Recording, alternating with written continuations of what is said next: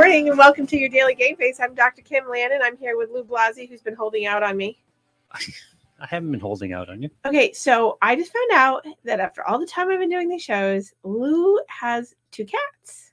Yeah, well, there's two he cats never living in the has house. mentioned to me Yeah. that he has two cats. And the reason why we're talking about it is because I'm here today with Rocky, the rock star, who's now stuck underneath the chair. Come here. Oh, no, no. Oh, no. Okay. He's gotten himself all twirled up around the chair. Hold on. Rocky Everyone is take a pause before the dog jumps to death. Rocky Okay. is so That's cute. not going to work. Okay. So I have Rocky the rock star, who's now under the desk licking my feet. okay.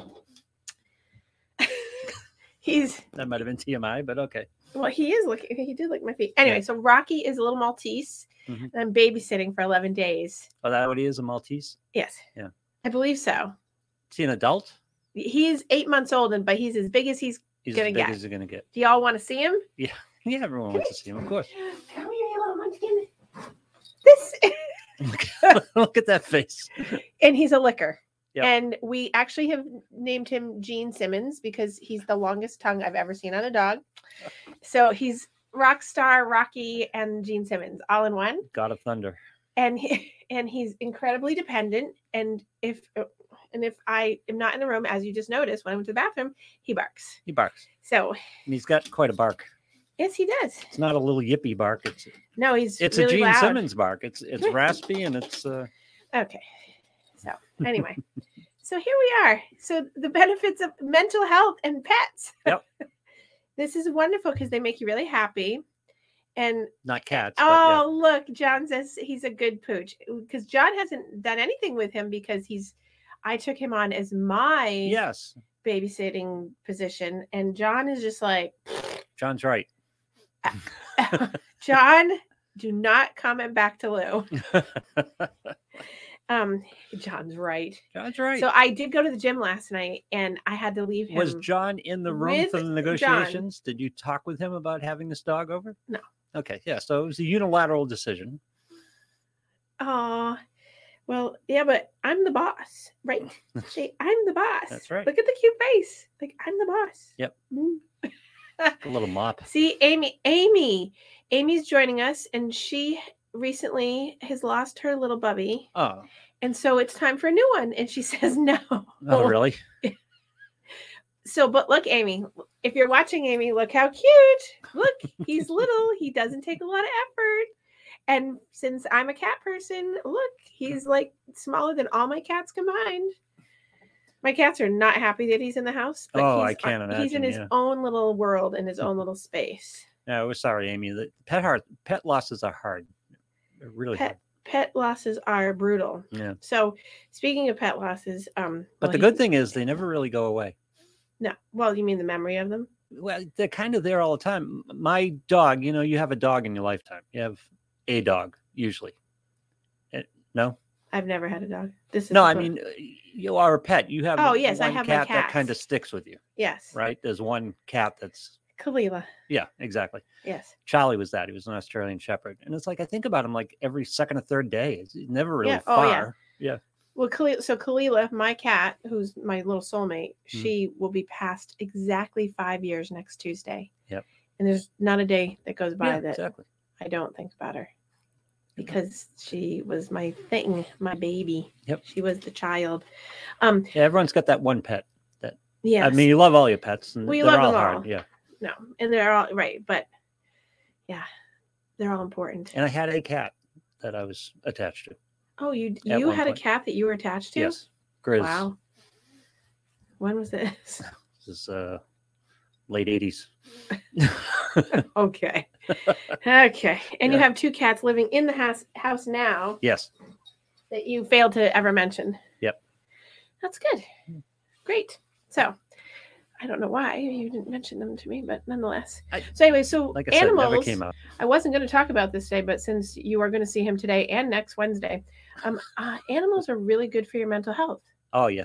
and there's tremendous amount of research on what animals do for you whether you have a horse a dog a cat a monkey some have made cases for peacocks which That was kind of a fun.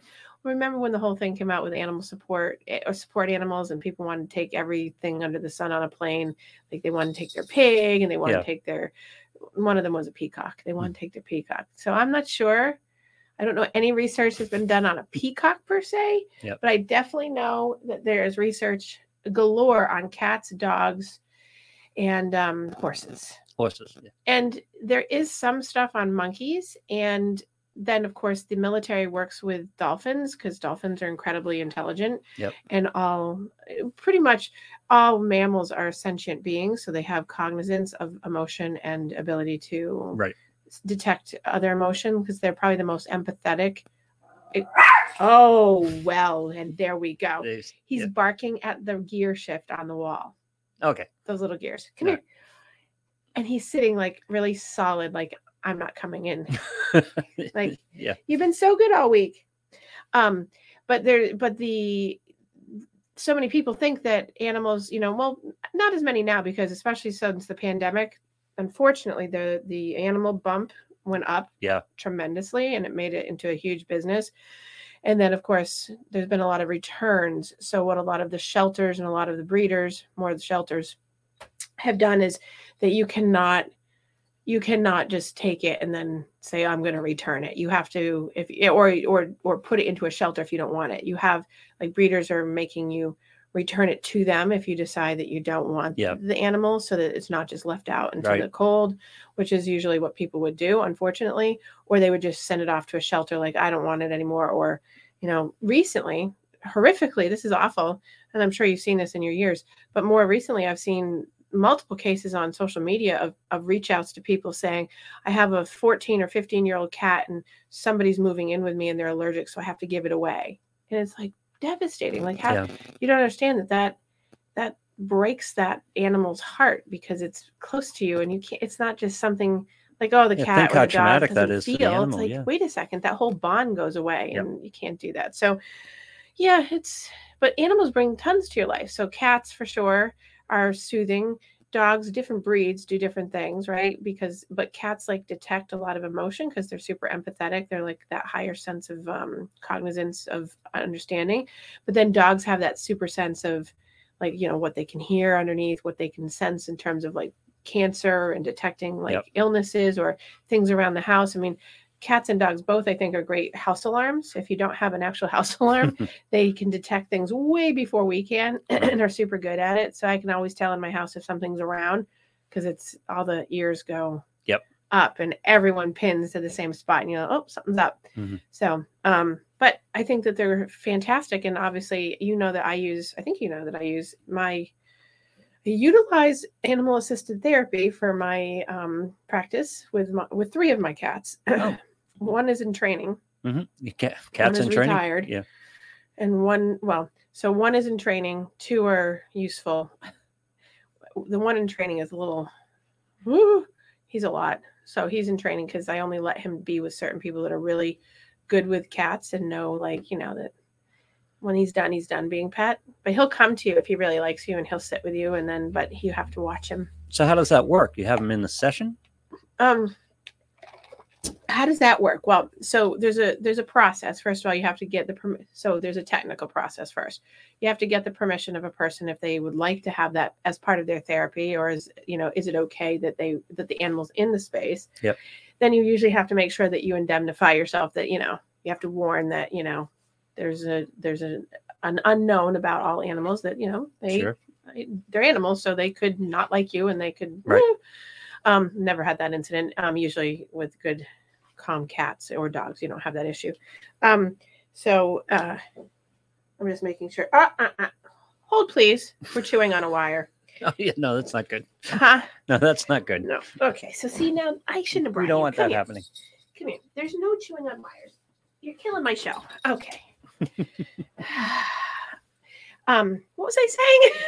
You been a you're doing the process of uh, Oh, so so when therapy. you so when you introduce them, Mhm. um, you you I don't match a cat with someone. I just know that the cats that I have are really good at detecting. So if they know someone's not feeling well or they're feeling sad or whatever, they usually just go over and either they bump them on the legs or they jump up on the couch and they sit with them, they purr, or they sit nearby, at Mhm. least soothing enough. So, or they sit, I have a window ledge and they're very entertaining because they'll sit and they'll jump off and they'll do things and they're funny and Yep. whatever. So it's very nice. But I used to bring Kalila, my cat that I was just telling you about the past five years ago. I used to bring her to my other office and I used to have, and she would be with everybody. Yeah. Because she was an exceptionally brilliant, um, well attuned cat. And she just was so sweet with everybody and um, was very loving. And so she would work a lot with my, with my veterans with Mhm. PTSD. Yep. And, um, you know, sit in the lap and she'd let them pet and she'd purr and she'd be just loving. And when it was over, she just jumped down. It was over. Like she knew. Yep. And when she passed, it was really hard for a lot of my Oh, clients. yeah.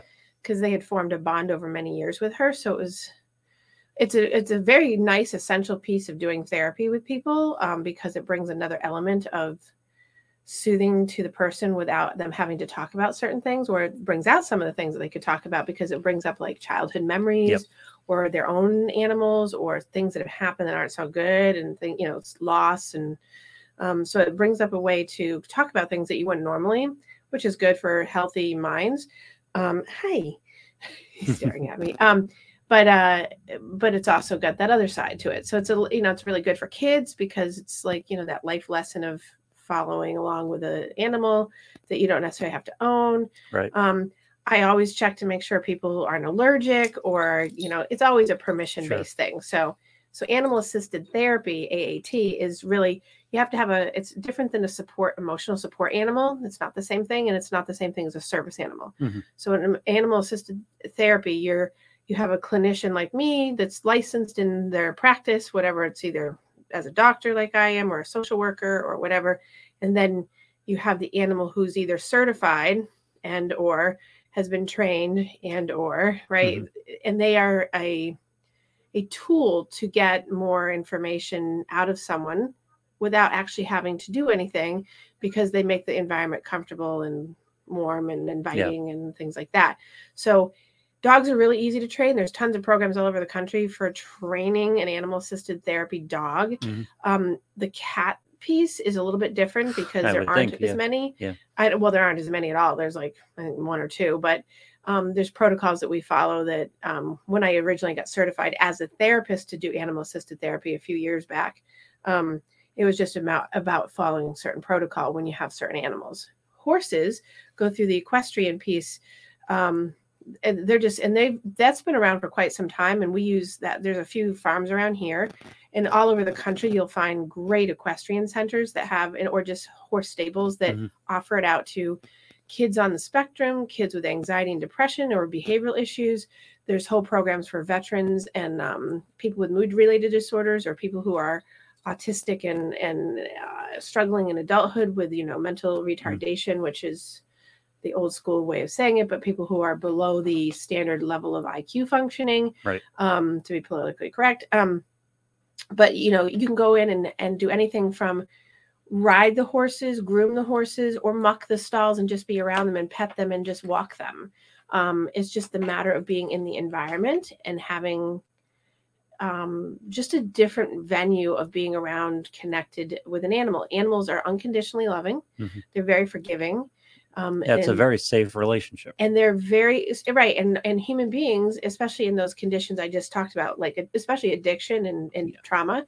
the one thing that people are always looking for is connection and they're not looking for it necessarily with people but they Right. get it with their animals so horse therapy Well, because people have judgment, people will push back. Right. Animals, it's very Animals unconditional. They're just and safe. they- And yeah, right and they won't and they won't technically they don't bite you essentially like like another human being would would Right. hurt you so the um and that's one of the wonderful things about horses and i don't know if you know this but horses um, build a bond with you right away uh, cats and dogs will too a little bit differently but horses um, as soon as you walk up to them they smell you and they never forget your smell Oh, really? so Yeah, I don't know much that about they- horses. I haven't had much time with horses. so horses are are pretty amazing in the fact that they will always recognize you once they catch your smell and they have good detection of you know like it's like cats and dogs they know if you're a good person or not you can always tell it's like if a dog or a cat's like i'm out right a horse will Yeah. also not give in the same way. And it doesn't mean all horses will feel the same way about some person, but certain horses will detect certain things and, and pick up on that and give the, the signals to the trainers or whatever. So it's a pretty interesting process and it's um it's just like I said, it's been really well researched and it's been really well run in terms of programming. And we're using it a lot now right here in our own area. If people are in the in the area here, Ironstone Farm in Yeah. Andover, Massachusetts, and then there's um My daughter the- volunteered there for there's what four years, I think. Yeah. it, there's volunteer opportunities all the Mhm. time. There's opportunities for treatment programs for just people to come in and bring your kids. I mean, it's just they a lot of the places that have just standard horse farms and horse barns, they have these programs for people, and they're they're really important. Now, talk about cardiovascular health from like last week. Animal assisted therapy helps with um, lowering your cardiovascular risk because it lowers your heart rate, it brings your blood pressure down, it tends to lower your cortisol levels, which is your stress hormone, uh, your anxiety hormone, and so on and so forth. So, oh, I see lots of comments coming up, but I'm not reading them because I'm trying to hold on to the dog and talk and look at the screen at the same time. So, Yeah. Lou, really quickly, who's saying what? Because I see lots of comments Uh, popping up. Amy saying Ironstone Farm is amazing. yes. And uh, Joseph says, My dad owned racehorses, and you are absolutely correct. Oh, there we go. Ho- ra- horses have personalities too. I mean, dogs have their own personalities too. And so do cats. And so, yeah, God, yes, so do cats. yeah, whatever. You're like, whatever. Yeah, Uh-huh. They well they well they do and that and so that's what I'm saying about there's um it's one of the best ways for people especially like when I go back to talking about trauma when people have had um you know war trauma or sexual abuse trauma or or neglect in you know childhood horses are such a um well connected animal because they're intuitive in a different way than a dog or a cat is and and they also have a way of um loving you in a different way and um and you know you can't take it home and jump in bed and cuddle with it right. but the the love that you can get because a horse will understand you in a very different way and if you've never done this and you've never gone to a place i highly recommend just going and hanging out with a horse for like a few hours because they are if they like you Mhm. and you bond with them they are just incredibly loving and um, they get you and they're soothing because they just they'll lean up against you and they know if you're hurting Yep. so they're very good detectors of that um, People dealing with trauma, the safety is going to be huge. For people just being able to hang out with another being that that is just safe and unconditional, right? Well, and that's the thing is Yeah. it's the safety and the unconditional love and, and support and the no judgment and Yep. And there's also a piece that I think when I've been around this doing it with some of my clients is with horses is the quietness. Yeah. You know the just the peacefulness of it because there's no barking. there's no barking. Occasionally there's like you know a little trill or something out of a horse with you, but by and large it's nice and peaceful. Especially if you take them for a walk and you're not even if you're not riding. If you just you don't need to and you don't need to be a rider right. you don't know how you don't need to know how to ride a horse to be in horse in, or equine therapy you just need to know how to go to a barn and pet a horse or be around a horse Mhm. um, i have two clients that love just mucking stalls they just to be around the whole atmosphere they go in clean the horse stall because it gives them a sense of purpose and accomplishment Yep. and they feel like they're giving back to an animal that's giving to them but there's no there's no strings attached Plus, it's kind of like Cheers. Everybody knows your smell. You go in, and the horses, you know, Right. you have a relationship. They're happy It- to see you. You know, right they and now and they've you. They learned you forever Yeah. and and dogs and dogs learn you as well and cats will learn you as well but it's it's very specific to horses that they do that Joanne wants to see. um oh joanne just joined she wants to see the dog well the dog is sleeping but there you go joanne Um, here's the dog God, look at that face. rocky Yep. the licky loo Looks like um, a albino Wookie. an albino wookie wow we Yeah. got gene simmons Yeah. the albino wookie Well, it is May the first, so oh my goodness Yeah. he only knew what we were saying yeah, He's just happy to just be sitting in my lap because he if is not, he'd be barking. super happy. He's like just energy. He's what? He's just energy, just a little ball of energy. Oh my god, he is. He's Yeah. so excited. Yep. He's so excited. That's good. As long as he doesn't pee on me. I've had no accidents. It's all good. So, um, I'm sure I'd love horses, but I just haven't had a lot of time with them. Dogs, I just love. I mean, Well, and well, the best thing about the horses is you don't have to own a horse. Yeah. So you can go to any of these farms. So, like I said, Ironstone Farm is in Andover. There's a place in Tewksbury, Mass, um, that's on Tewksbury State Hospital grounds. The farm, think it's changed names now, but it's the farm. I'm sure if Kristen's listening, you could chime in and say what the name of it actually is. But it used to be the farm, um, and then all spattered all over the country. If you go down to Florida, down to Wellington, where they have very expensive horses, you can go and do that. And that's where all the you know you can buy a horse for 150 thousand dollars Oh yeah. in Wellington, Florida. Yeah. So just in case you wanted to go there, they have no hotels. You can probably buy a like, house in Wellington. Florida for one hundred and fifty thousand dollars. You what? You can probably buy a house in Wellington, Florida for one hundred and fifty thousand dollars. Um, you could buy the door of a house for Oh one hundred it's, fifty thousand dollars. it's a high end neighborhood. Yeah. like the, I, the whole house? No, pretty much no. Um, but anyway, um, so uh, I wasn't going to talk about any of this, but this was perfect because we did talk about cardiovascular health last week. So Mhm. this is a perfect tie into the fact that if you have a pet, or if you don't, don't get one just to use it for this because if you haven't had a pet, you shouldn't just pick up and own a pet without, you know, Yeah. knowledge of what you're getting into because they're a lot of work. I personally don't own dogs, and there's a reason after now taking care of this dog, I reaffirms why I don't own dogs. Yeah. Or they don't own me. Um, love them, love this little thing, but they're I like cats because they're not as codependent. Yep.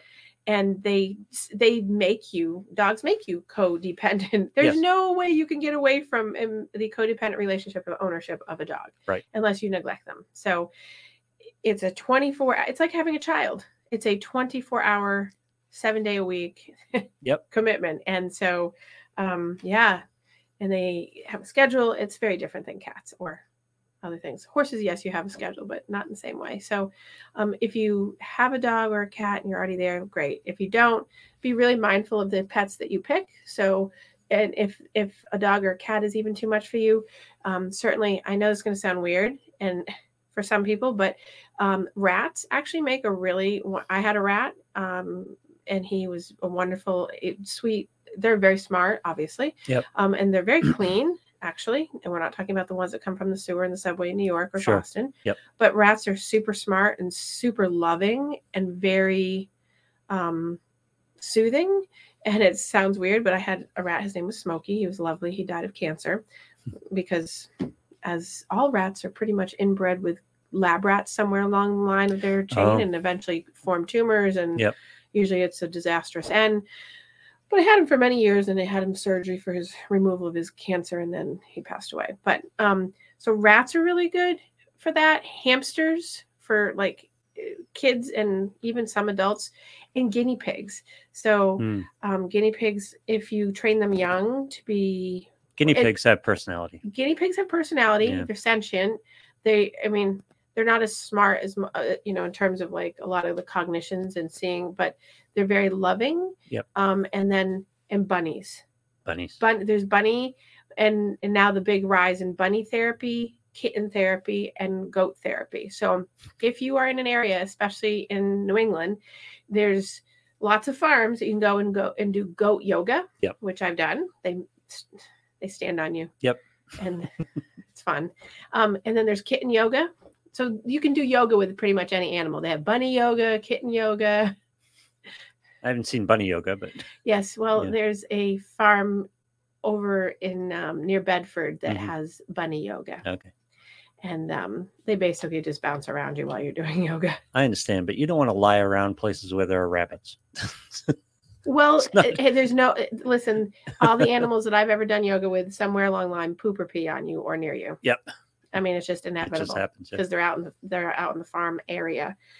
My ex uh, brother-in-law went in the military and was assigned to Germany, and he had a collection of lizards, Mm, and they got distributed among the family. And we got an iguana yep. and Sophie, and it's surprising how much personality. You wouldn't think they have any personality, but Yeah. she had a lot of personality. It just They do. They're very and they're very interesting. I had a, I had a lizard. They're very hard to keep alive. First of all, because they have to have the right temperature and the right lighting, and they have to have all this Oh, hot yeah. rocks and and they have to and they get like little diseases and all that. But I did have a lizard in college with friends, and he we kept him alive for quite some time. He it was hard to keep him.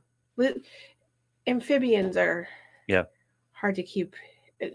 Turtles are a little different but when you get like into the whole lizard family, uh, it's a lot. Well, of, it's a lot of work. She was in a guanacycle on a couple occasions. She'd go out in the sun deck and lay in the sun, and then the sun would move, and she wouldn't. Yeah, because And I'd come home and I'd just pick her up, and you have to hold her and warm her up a little Yeah. bit. But she ended up in the San Diego Zoo because she became egg bound, oh, and we took her to a vet, and the vet said, you know, told us what the problem was, and said, you know, the San Diego Zoo would take her.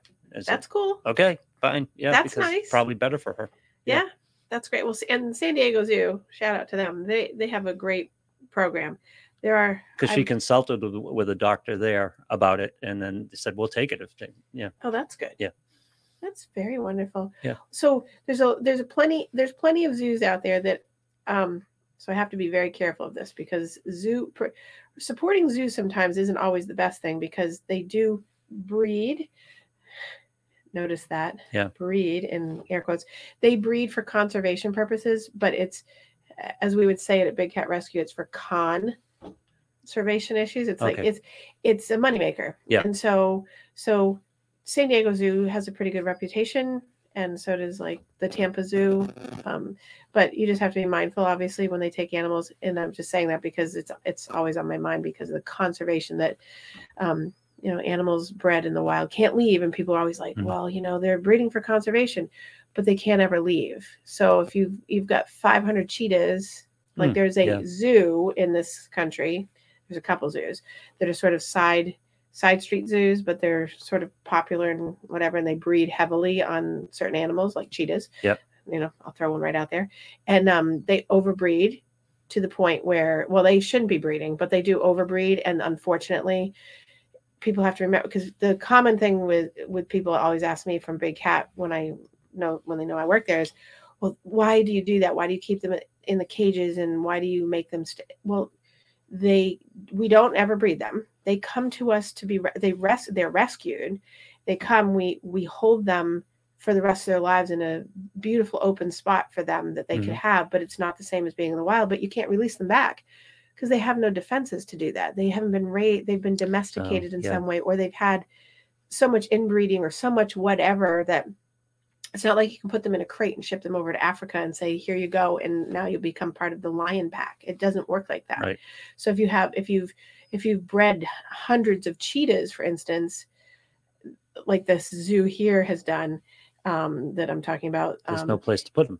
they, they're right and so what they do is they sell them and, and it goes on a hot black market and and then people own them and can't care for them and they end up coming anyway to accredited real sanctuaries uh, you know or they get kept in the zoos that can't really afford to have them and then they're neglected and it's just a very vicious cycle so and that this was not knocking the San Diego Zoo because the San Yeah, Diego right. Zoo does a great job and and um and the Cincinnati Zoo with Jack Hanna, Jack Hanna's part of was you know you'd think he's wonderful and phil- philanthropic and all these things and the poor man has dementia well well the man knew what he was doing and he actually is part of the problem so he's part of that problem is he Is Jack Hanna still alive?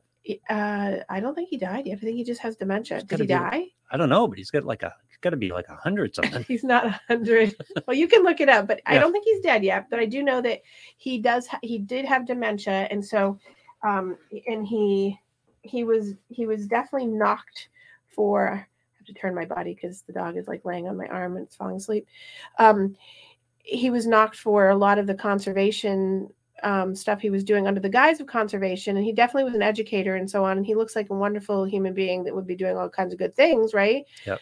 But at the end of the day, and um, there's a new there's a new curator or a new president of the Cincinnati Zoo who's come in and is um, revamping the old ways of doing things. And I, I believe in some of the things I've read recently, um, the accreditation process. He's trying to get it so they're fully really accredited with real, true zoological associations and things that are not just like the made up ones that are allowing people to get through the loopholes of buying, breeding, trading, touching, selling, and doing all the things that create and perpetuate the abuse of the animal. Um, and unfortunately, Jack Hanna was actually contributing to that process.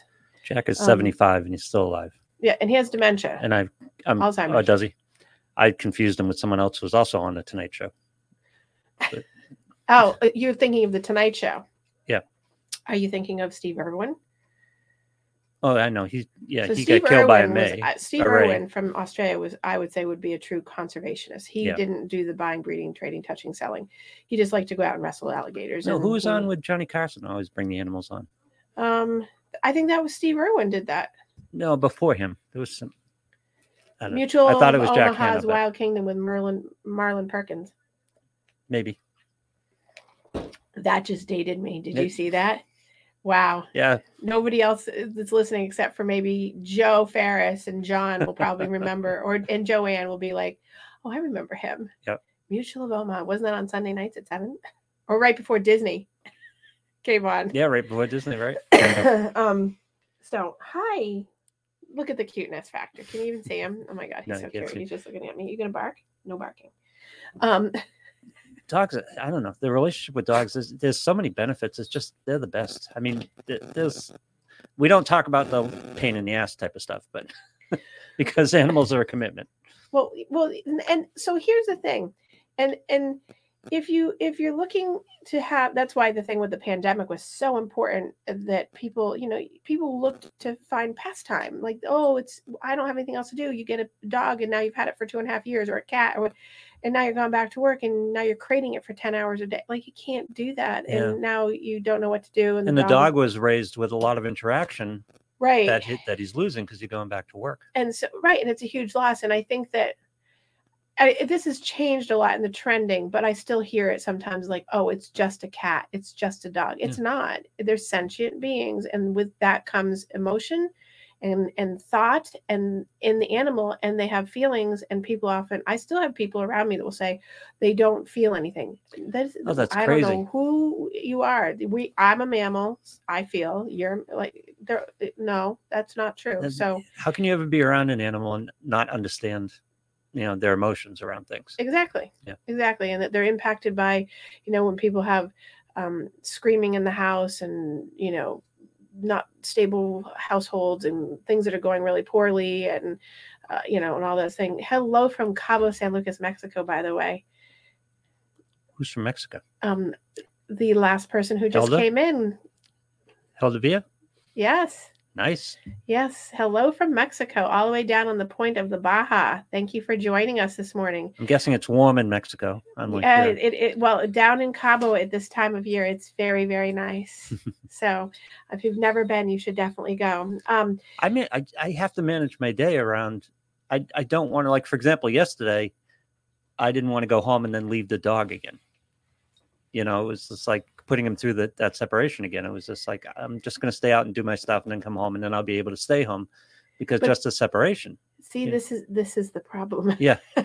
What is the problem? this is the problem with the dog thing is that cats cats you don't have to do that with. I Right. mean, you can like when I go on vacation, I leave them after a couple days. I'm like, oh, I miss them, Yeah. and they definitely miss me and whatever. But with the dog, that's exactly. It's like you have to time out. Like he's been coming to work with me, Yeah. right? So he gets now he's tearing my hair. So now, okay, and so he last night when I wanted to go to the gym, I had to do a pass off because him being alone, he hates it Yeah. and he screams and he barks and he whines and then you get trained into being codependent with him Right. Yep. and it's not that's a downside to it for me because then it pulls on your empathy and your heartstrings of like i Yep. can't leave him and can't take him to the gym because they don't allow it so and can't take him to the restaurants even though you're cute when I did the trip for my daughter's wedding a couple weeks ago, the Aussie got mad at me. When I came back, he was mad at me. It was like it was a good day and a half before he really just kind of curled up at me. Yep. Yeah. It was like I'm looking for the big reunion. Everyone's running running the camera with the videotapes. He just walked right by me. yep how dare you How dare me? you? Yeah. how Screw dare you you. leave me oh i get that with the cats too Yep. it's like i get the back turn like hmm Yep. hmm you're home but hmm i'm gonna make you suffer i'm not gonna sleep in bed tonight That's right. which actually is a benefit because since Yeah. I have five, they sleep everywhere, and I just contort around them. Yeah. you yeah, know, you must so- have allergies, don't you? Oh, well, you hear it? Yeah. The dog, the dog is the only thing right now that's not making me sneeze. Yeah. Because he's hypoallergenic, thank God.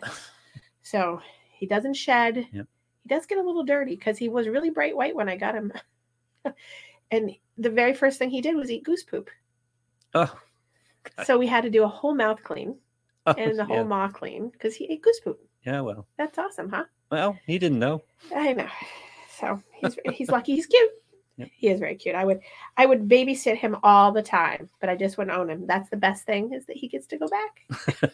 Yeah, you're like you're a grandmom, I, I yeah. No, oh, auntie. auntie. Okay, Auntie. okay, Grandmother. okay. I Auntie, look that's old enough to be a works fine. grandmother. Really? So You Raffy, yeah. Oh my god. If we weren't on air. How old is he? He can't be that old. He's eight oh. months. He's eight months. Yeah. I'm 27. Still, look at, look at how fun and free and easy this conversation is because we're talking about a lovely little animal. See how much fun they make you have? Yeah, because they're not a pain in the ass like people. Uh, well, right. 'cause except you don't cats. have to go, I hate dogs. It's like you you know, right? Because you love them. except for cats, there can be a pain. Okay, if you crack on a cat one more time, Lou, the end of the show afterwards not going to be fun for you. I have two cats. You don't have two cats. Your girlfriend has two Yes. cats, and you tolerate them, and that's why you never mentioned to me that It's you have them because you didn't want me to know because you didn't want me to give you a hard time because you don't like them. That's no, I don't dislike them. I just don't have, you know, I don't have the relationship I have with the dog. By the way, one of them just runs every time someone comes near her. because she knows you don't like her. No, that's not true. And she's warmed up lately, by the way. Nope. And the other one is just a it's just a lug. He's just just doesn't listen, just keeps going. He's perpetual. Doesn't listen. Yep. Doesn't listen. Doesn't listen. yeah. Doesn't. Okay. We're gonna have a different conversation, but it won't be on the show. It won't be on the show. Doggies, doggies listen. Kitties tell us what we they want. Well, right? dogs don't always listen either. You don't listen, do you? Yeah. No. Um, isn't he cute though? Yeah. Look at that face. Ooh, the looky loo. Gene Simmons. Look at the Gene Simmons tongue. Um, okay, so anyway, so moving along because this was not where I was going today with the show, but he did make a good talking piece Yes. for health. Um, what I was going to talk to you about today, and But I think the takeaway is you can get into some animal therapy benefits yes, without owning a pet. You can. So You you, can find there's out, a yeah. lot of therapists now out there that do have animals in their offices. Um, they usually list it on their websites, like I listed on my website. Um, there are more and more, especially dogs. Mhm. Um, I'm a rarity because I have the cats. But there are more and more places that do have their dog, and you just have to. I have a colleague that does have a dog, and his dog is incredibly bouncy, and he, and he gets a little. I've had I've had clients that also share the him as a colleague, you know, in terms of one of their family members, and I often get reports that the dog bounces a lot on them, and it's but they don't speak up. So I'm always Yeah. trying to say, well, this is where you advocate for yourself. Right, That yeah. you know, you say, can you please not let your dog bounce on me? Like I'd like him to sit with me, but please not. So Yeah. So there's that.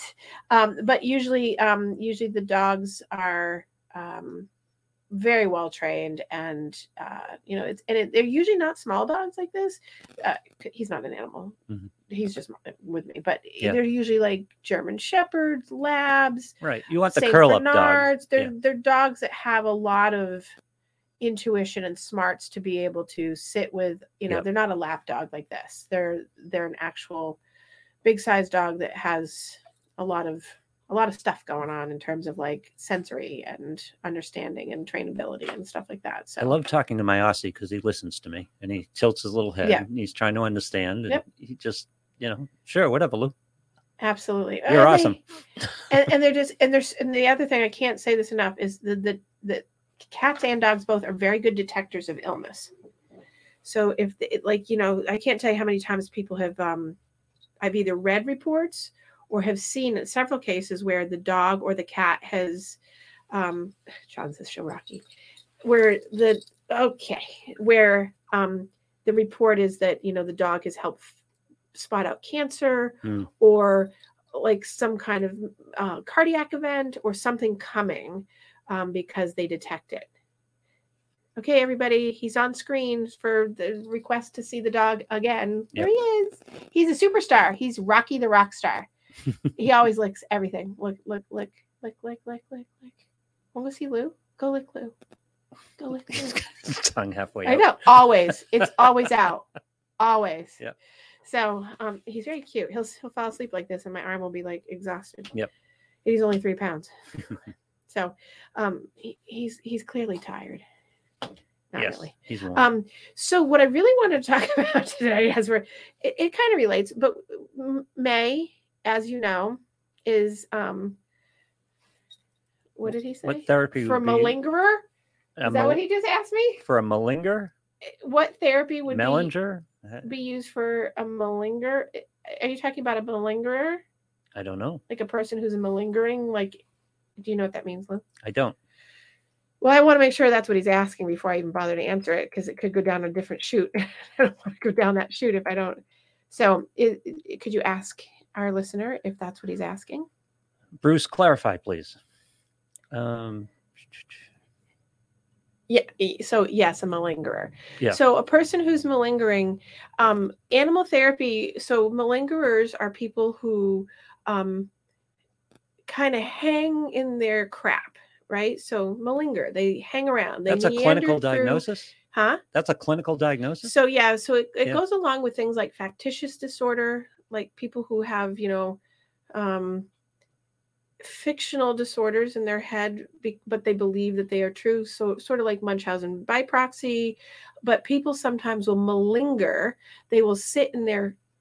Can I say that word? Sure. They will sit in their shit. Yep. Ooh, that's the first time I've sworn on my show.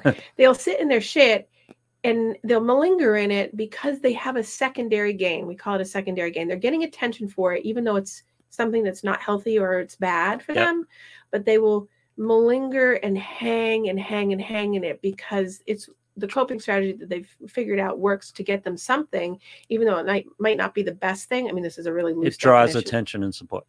essentially Yeah. so i mean there's a bigger piece to it but it's a different show but yes so to answer the question um the best type of therapy actually for that is cognitive behavioral therapy and dialectical behavior therapy so cbt and dbt um, animal assisted therapy helps with any kind of thing you can have an animal assist on anything but the actual true um, valid, empirically validated, true working things that will actually help someone move past their malingering would be DBT and CBT in that order.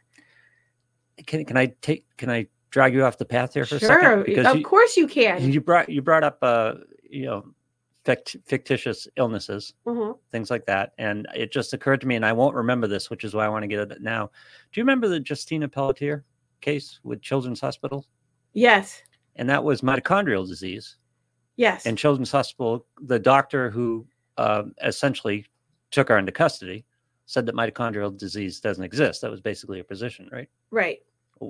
does it exist So I don't know the answer to that specifically. I because I didn't really look into it. I mean, I just went along with what they had said and whatever. Um, I don't know. I I can look it up and I can certainly find out. But I, if the doctor at the time, how long ago was that? I can't remember. oh god years six five six years Six years ago. Yeah. Um, my guess is I'm going to take an educated guess on because mitochondrial stuff. Um, my guess is it's not a real disease because just how it works. Mhm. Um, but I'd want to make sure I check in the Yeah. facts on that. But um, a good example, if I can just elaborate on that, good example of factitious disorders are things like a person's anxiety is so high when they get separated and go to college that they go to college and all of a sudden go into paralysis and can't walk Mhm.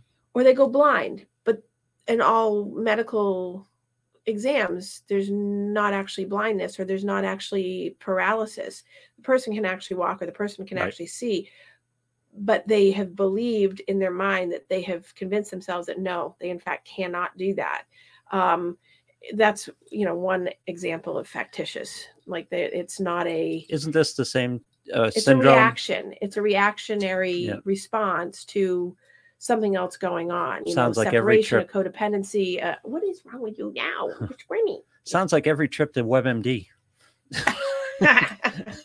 right It- Yeah. it- it- you know so it you talk yourself into you, you having something well yes but it's it's at a very deep level it's Yeah. very rare to have fact it's one of the more rare like it's like dissociative identity disorder that's really rare. Factitious disorders are very rare like munchausen's by proxy is very rare. These are all sort of those rare things. But um usually you see things like borderline personality disorder would be more likely in terms also a rare thing to have. But if it is there to your friend's point Bru- right? Bruce yeah. Bruce, it would be that's part of like a malingerer. A, Mhm. You know, a person with that kind of disorder would malinger in their stuff because there's a secondary gain to it. They're getting attention for it.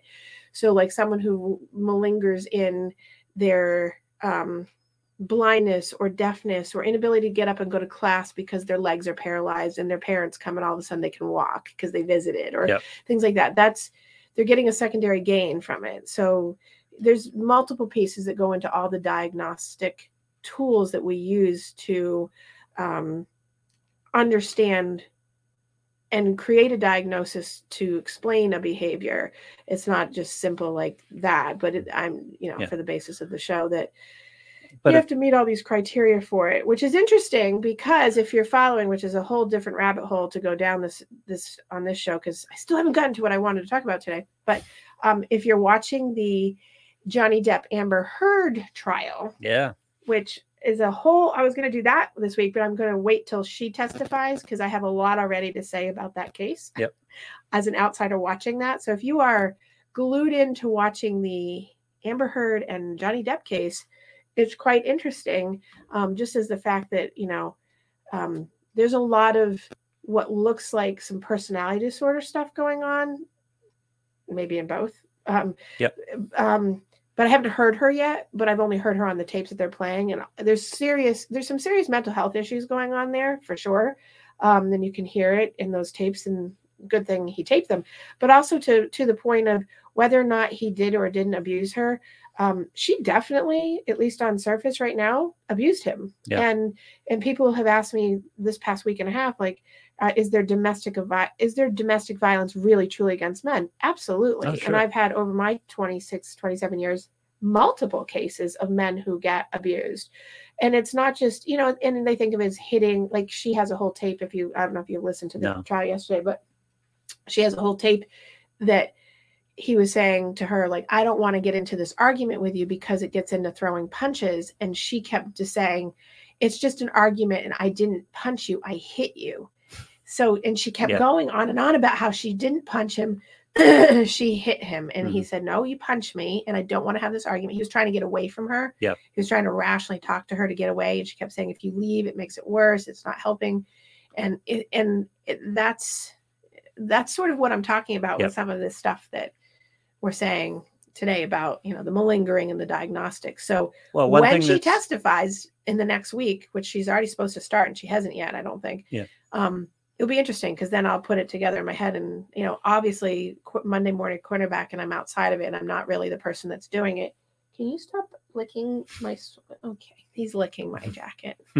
Um one of the things we underestimate on humans, I think, too much is that in the absence of positive attention, everyone wants positive attention, but Right. in the absence of positive attention, people will take negative attention, yes. And it it seems counterintuitive, but it's it's It's a better than basic nothing, principle, right? Exactly. which is why that's the secondary gain. Yeah. So people will, you know, oftentimes because you know I'm a straight shooter, so with some of my clients that have some of these things, I will say I'll point that out. I'll say, you know, you're getting something from this, and I always, always get the response of, "No, I'm not." Yeah. Yes, you are. Yep. And then I will explain, much to their either happiness and acceptance, or usually to their anger and annoyance at me, that uh, because I'm pointing out that you are actually getting something out of it and this is what it is and it's not good this is a because what you really want is this other thing but you're not getting it because you're using this strategy to get this thing this is a teenage game, largely, isn't it?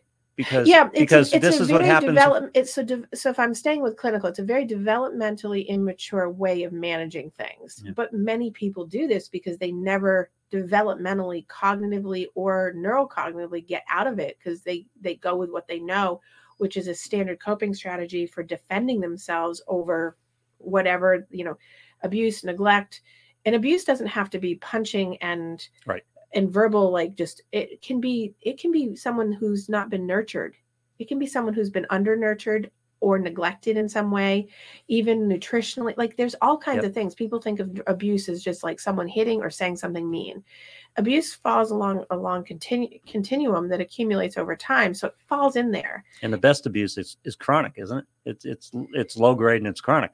Um, it, I mean, yeah, I I mean, mean, I'm yeah, being I mean, that's abuse, that's one yeah. of the hardest. Yeah. Yes, I mean, certainly, but there can be one instance of abuse that Yeah. can be lifelong and very damaging. Yep. You know depends on what it is but but yes But chronic the, uh, accumulated over time usually is That's where you end up when you have lack of control, right? And teenagers don't have a lot of control, Right. Generally speaking, in their parental relationships, the parent's the parent, right and if they're struggling with raising the child, they usually that goes even further because they take more control over Mhm. the child. So the act out is to go for negative attention right Yeah. right and because that's where the balance of power shifts a little bit. right Yeah. and it's and it's better to get it's better to get you know something than nothing. Yep.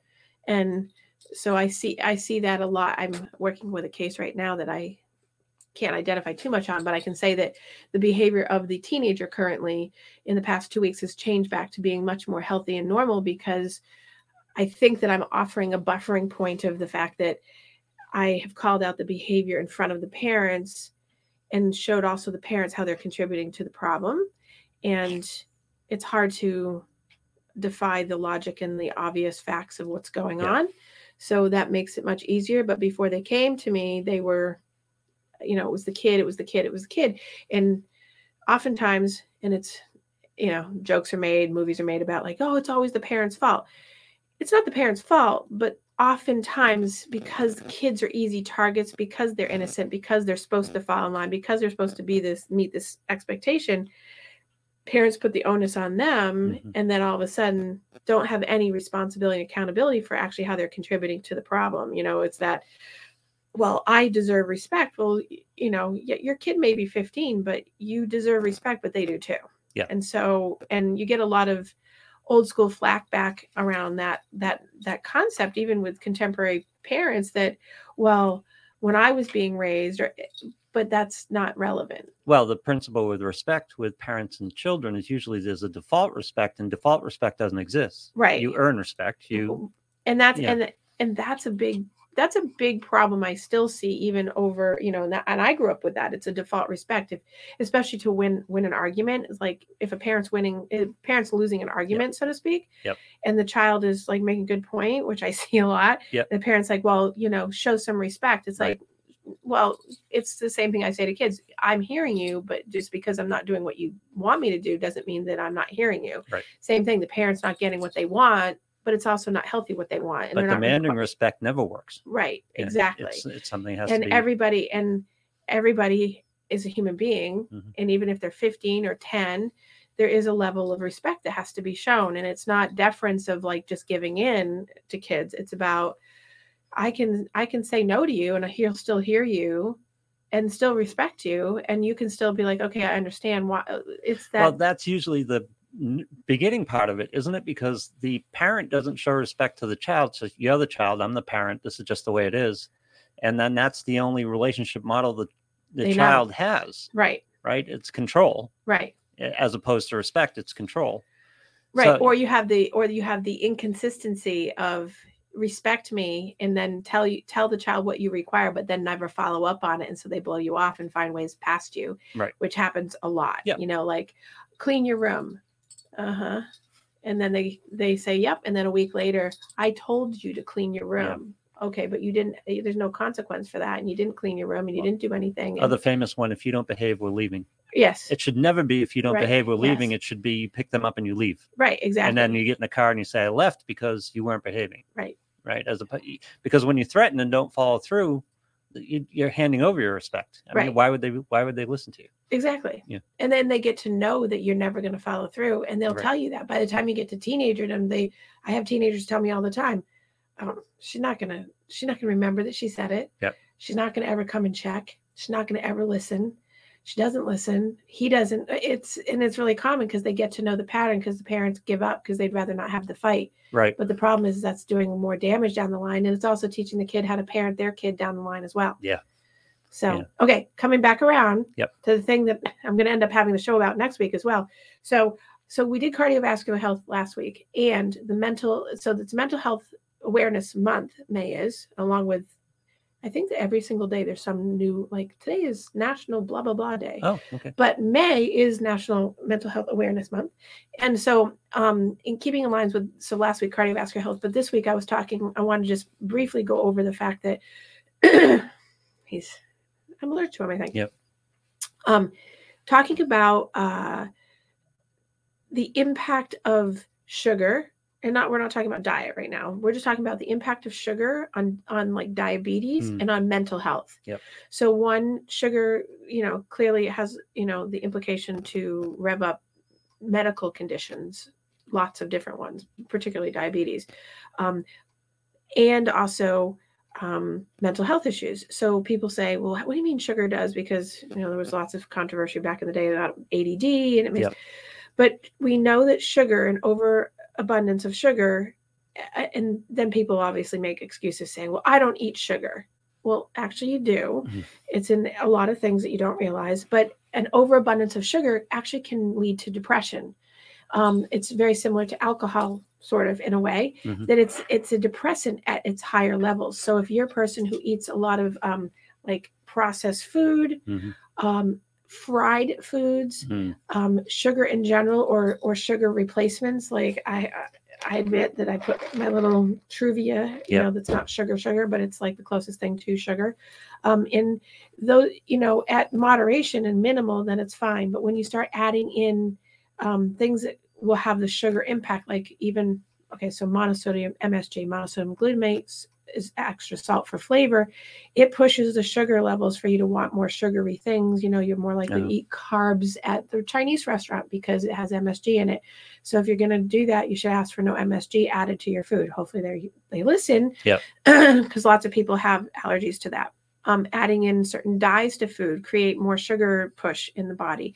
But what sugar does for mental health is not only does it press on the cardiovascular system, it also pe- presses on the liver, the kidney, and the pancreas to create more stress hormone, cortisol, and it revs up your anxiety levels. Your besides blood pressure and hmm. other things, but it's anxiety and and depression and some of the organic illnesses much higher rates um, than ever before. And um, and we definitely know that just sugar clearly straight, like, and we're not talking out of fruit, we're talking regular just sugar add. Yeah. Um, sugars and um, fat uh, and high fried food content. If you're a fried food person, you're having French fries from McDonald's and Burger King and Wendy's, and you're eating um, French fries in general, or you're eating fry, you know, fried clams and you know, fried seafood, and that's how you eat seafood, and you have that twice a week, and then you have that's all sugar, and that sugar converts to your feeling of low mood or up and down dysregulated moods, and so um, not only does it do that, but then it's also putting stress on your body. Hmm. So it makes you gain belly fat, which pulls against your your cardiovascular system because it goes against your lungs and on your heart, and also pulls down on your pancreas and and helps the cortisol go into fight and flight mode more. So Yeah. there it's such a big implication for what people put into their bodies around sugar and um and this has come up a lot eh, for a variety of reasons. One in my personal life, but also in my professional life, a little bit more is that just because you have a genetic predisposition to something, like say you have an obese family, Mm. say you have diabetes, say you have heart disease. I have all those things in my family. I know friends of mine that have that all in their family. Just because it's in your genetic code does not mean that that's your um, Destiny. destiny. Yeah. Your destiny is what you make. So you can be a healthy person that's not obese, without diabetes, and cardiovascular heart disease because you make good choices. If you go and buy into, well, it's just my genes and I'm going to be this way. Yeah. It's it's you're lying to yourself and it's a cop out. And there's scads of research and scads of anecdotal front on evidence that you are you are what you eat. You are you can't un, you can't outrun a bad diet. Right. so you can go to the gym for three hours and and ride a bike at level one and read a book for th- the three hours. That's not the same as riding the bike without reading at a high pace for 30 minutes or you know walking at a 2.0 which is barely a 20 minute mile um, for two hours versus getting five miles in at a quick pace and getting it moving. I mean so people will say i went to the gym and i see people do this all the time at the gym so i am speaking from the gym. It's Mhm. like they come into the gym and and you see this group of people that work really hard you know young kids that come in and you can see them busting their humps and doing their thing and they really you know doing it then you see people that come in and then they get on the treadmill and it's like they're having full-blown conversations like on the phone and watching a show and reading and they go for an hour and they're they're definitely do, talking about malingering right Yeah. they're telling themselves i worked out no you didn't Mhm. that's not that's you went to the gym and you got on the treadmill but you didn't actually work out Yeah. there's a big difference and in order to get rid of if you're going to eat the sugars and the fried foods and the processed foods and the dyes and all the stuff that you're eating you cannot ever outrun that by doing that kind of workout. You have to work out with intention because your body doesn't Mhm. move any of that. And so when people say, well, it's, you know, genetic, I don't ascribe to that. Yes, there's certainly, you know, medically, there's certainly thyroid issues and all that, but th- that doesn't mean it's your destiny. Just can means you should be more diligent about these issues. right. Yeah. That means that you shouldn't just succumb to it and submit. Well, this is what I'm supposed to look like, or feel like, or be like, Yep. because you you have it. You're you have a sense of agency that is all unto yourself. That you have a choice to make. It's like being an addiction. Do you want to drink, or do you not want to drink? Are you going to? Um, he says malinger or lazy. Um, I, I call it unmotivated. Yeah. I don't call people lazy. I call people unmotivated because usually they usually most people aren't actually lazy. They've just been trained to be unmotivated because they don't have any sense of purpose. Yeah. So yeah, it's it's mixing a little words, but there's actually eh, lazy if you say someone's lazy, they're much more inclined to stay lazy. Yep. When you say you're unmotivated and you haven't learned to be motivated and here's what you need to do to be more motivated, people are much more inclined to move on that. Um, Well, it's about giving up control Right. because assuming you have control over a situation is taking responsibility, and people don't want to take responsibility. Well, and that and so, So, lazy is I'm lazy. Lazy is I'm pre. That's who I am. right. So it's out of my control. Whereas unmotivated is well, you know, that's just you're responsible for your motivation. Well, right. And Yeah. so when people are labeled lazy, I'm just lazy. Yeah. Uh, I didn't have, you know, that what it does is it it does all the things you just said, but it also takes away the attunement to the body. You don't have to pay attention to what your body's telling you because you've given in. Yeah. So you if you are unmotivated and you don't watch what you eat and you don't exercise and you don't um counter the falsehood of the lie that it's genetics it's making you that way you become stuck in uh, you know early death and mortality rates that go you know like i talked about last week with Yeah. my friend you know it's it's just one of those things that that's not it's something you can control and you and and so many people just let it let it go. Now i've seen a huge trend shift in the past decade and through the pandemic of people i mean people talked about a huge weight gain. I actually saw more people get motivated and do more while they were in the pandemic to keep their boredom off. So i actually saw people get healthier. I Mhm. saw people I, I did see people gain a little bit of weight but most of the people that got to that point was only a few pounds and then they were like oh i gotta what do you suggest i should do blah blah blah because they were sitting at home and not leaving and doing all those things um, i know that the trend in the country was that people gained weight over the pandemic but um, Well, but- you've got a qualified audience because the people you're talking with, the Right. people you're dealing with, the people who are looking for improvement.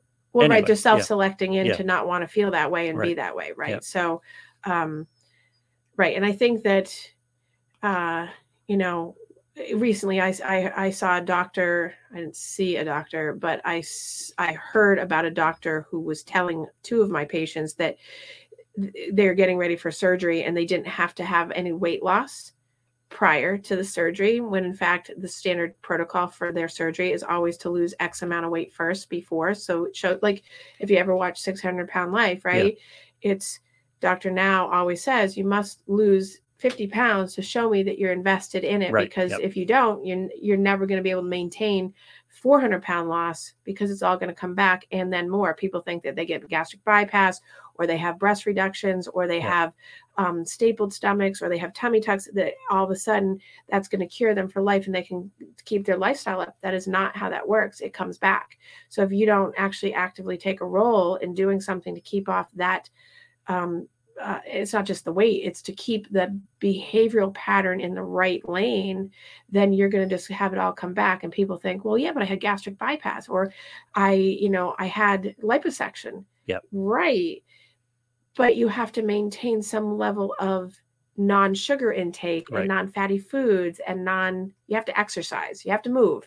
And so the bet you know and i'm working with people with menopause right now and you know they're taking supplement after supplement. I'm like you've got that's great. You can take all the supplements. That's yes there's some supplements that are great but movement always gets the metabolism going for whether it's post-menopause premenopause menopause.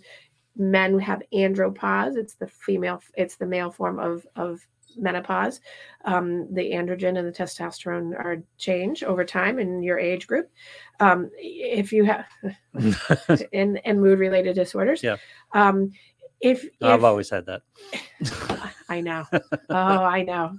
Different conversation, Lou. Yep. Um, but you know, for all the things, it's like you can't. There's no quick fix. There's no easy fix. But there, if you get a consistent pattern of, of dog's biting the table. Um, if you get a consistent pattern of move more than you eat in calories, have a calorie deficit that's at least 500 calories from how much you've eaten.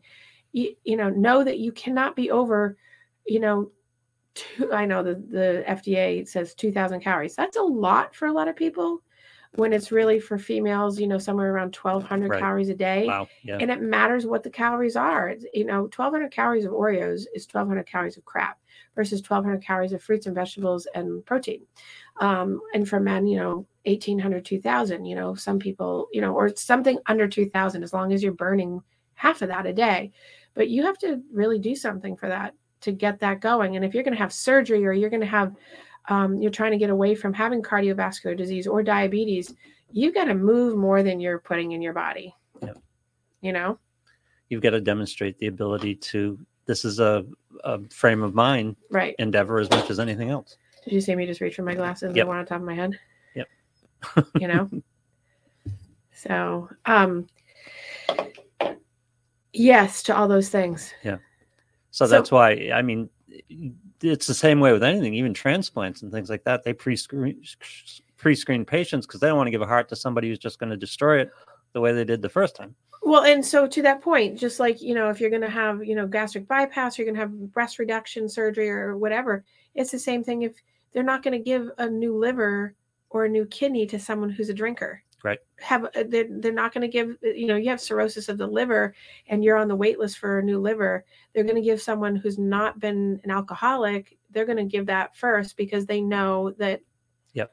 that, you know, Eh, it's worthwhile. it's worth it's and it's not saying that the person who is No. the alcoholic or the person who's in addiction isn't worthwhile it's just that if the beha- if the behavior pattern hasn't been shown to be able to be changed and the person not willing to take the action and maintain it then predictably psychologically we know that the person's just not going to bother so if you're going to do surgery and have breast reduction or you're going to have like a weight loss reduction and you haven't been doing your work to get some of that off to show i yeah i'm always like yeah. Yeah. you're going to be in my office. We're going to be talking about this for years about that. So I, I mean usually my patients when they come like it is you know like i have people who make the transition for transgender. I have they do all the work. So that's one of the benefits that i have in my job. I've been very lucky that my my client base has been very motivated because they're self-selected. They come because they want to know what to do to make that happen. So I, I mean i think in all my patients i've had one that hasn't done the work um, and he struggles consistently to do all the things he wants to do but keeps coming back with i haven't done the work and he knows he hasn't done the work Yeah.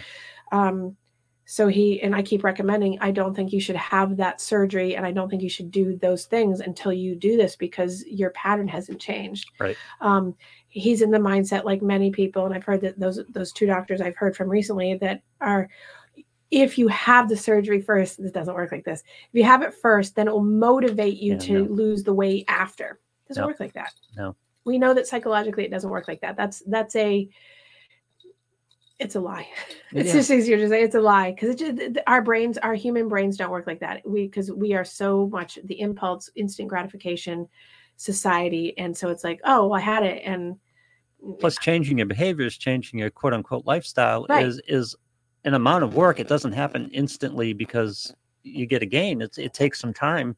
So you need some time to get into a new lifestyle before you do some of these changes. yes exactly i'm reading the comments Yep. yes so but i agree with you completely Yeah. so now that we've talked about everything under the sun today, but it did stay in the health. And and thank God Rocky was here to to give us a Yep. wonderful little extra slant on doing animal therapy and the benefit of having Rocky an was animal well in your behaved. life and on your cardiovascular system. But next week, he will still be with me next week. Okay. It will be the last day. He will be going home right after the show. but um but he uh but next week we will continue on on mental health awareness month of may and talking about this particular topic more and also um, some other disorders. People last week were asking me about the differentials on like bipolar disorder and how and attention deficit disorder and the difference and knowing the difference in medications and so on and so forth. So we will definitely be broaching that and um